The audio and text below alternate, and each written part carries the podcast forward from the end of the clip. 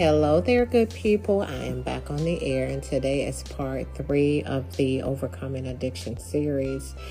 And today I will be talking about allow the spirit to dominate your thoughts. And um, I'm going to take a little different approach. You know, you guys so used to me giving you the scripture at the beginning, but at the the first part of this series, I'd saved it to the end, and I'm saving it to the end for a reason. So basically, when you allow the Spirit to dominate your thoughts with the truth of God's Word, you will live free. And as Jesus said, you will know the truth, and the truth will make you free. And I believe that's in John 8 32. The word know refers to much more than a cognitive awareness of something. It means to be deeply convinced beyond any doubt. You know that you know it is true. It is a truth that resonates within the depths of who you are. And that is what it means to know the truth and be set free. And um, I, I just want to make sure that when I talk about allowing the spirit to dominate your thoughts, I just cannot talk about this without focusing on um, how important it is for you to renew your mind. Because I've said this many times that our day starts off with how we think. Same thing when it comes to addiction. If you're waking up each day and you're feeling depressed and you're sad, you're going to start your day off like that, and more than likely, that's how it's going to be. But when it comes to addiction, if you really have truly in your heart to do better and do better and be better for yourself, become a better version of who you are, it starts with you renewing your mind, believing the word of God and see God's the way that He sees you. And you have to be mindful what it is that you're thinking about so you can um, stop those strongholds from holding you back and putting you back into a depression mode or whatever type of negative mode that you're in.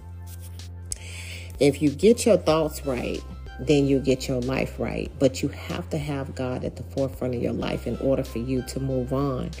You know, um, you must first believe God's word is truth, then apply His word to your situation as truth for it to resonate and do its freeing work in your life. And the truth helps you overcome your strongholds.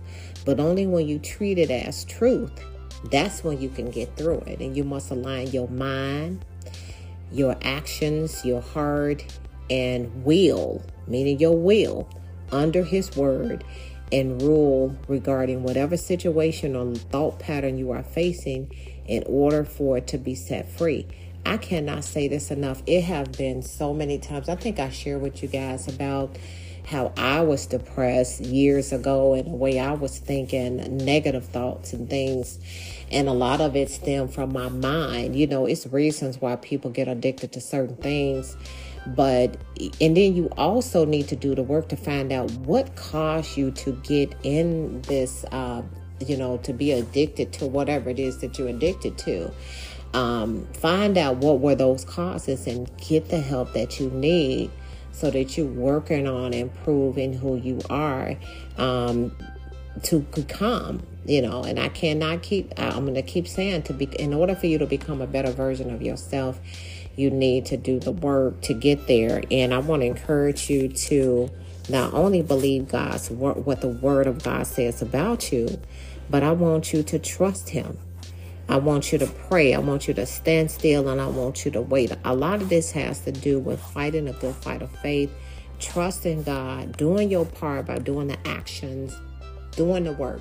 Staying away from people that influence you um, to be addicted to whatever it is that you're addicted to, and then change your ways. You know, um, start thinking more positive. What can you do that's fun in your life other than stemming and depending on this um, this addicted substance or whatever it is that you have. I want you to be strong. I want you to be bold. I want you to let that resilience show. And I want you to be determined, be intentional when it comes to your life. Because remember, you, it is up to you to determine a type of life that you want. And lean on God's word, trust and stand on God's truth, and you will see a difference in your life. Um, I hope that whoever needs this um, understands why I decided to do this series. Um, I talked to so many different people. I have lost an uncle because of, he was addicted to drugs, and that just broke my heart when I got that call. And I always, you know, you know, to this day, I remember exactly how my uncle looked when I went to see him and I saw his deceased body on the table. And it literally looked like he was sleeping. And I was just so upset you know with my uncle. Um, he was young. My uncle was young when he lost his life. And I just want to encourage you guys to keep fighting a good fight of faith and don't give up on yourself. You know it's easy for somebody to say, okay, you know, all you have to do is do this or that, but it's it's up to you. Do you want the help? Um, it is nothing wrong with going to get the help that you need and saying, hey, help me. Um, I will help anybody it's in my heart to do, but I cannot help you if you will not help yourself and uh, that self-pityness is out the door. And i don't care what your situation look like i want to encourage you to keep putting god first in your life. And if you trust him stand on his word start doing the work you will see a change in your life. But remember it starts with us taking that first step. That's all i have for you guys today. I hope you got something out of this series God bless you and your beautiful families. And as always, before I close, do not forget to pray. Take care, guys. Bye bye.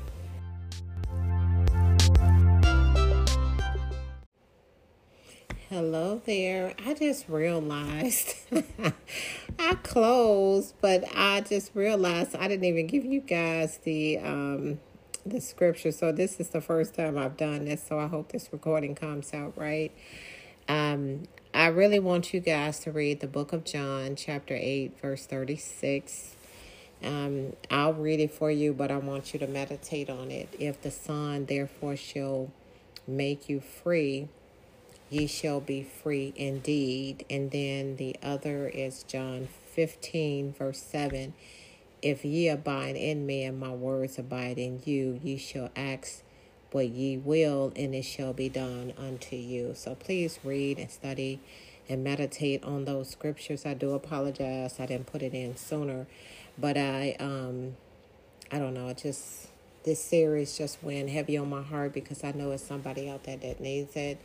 And I just hope that you guys get the help that you need. And until then, as I always say, um, continue to fight the good fight of faith and continue to pray each and every day. God bless you guys. Bye bye.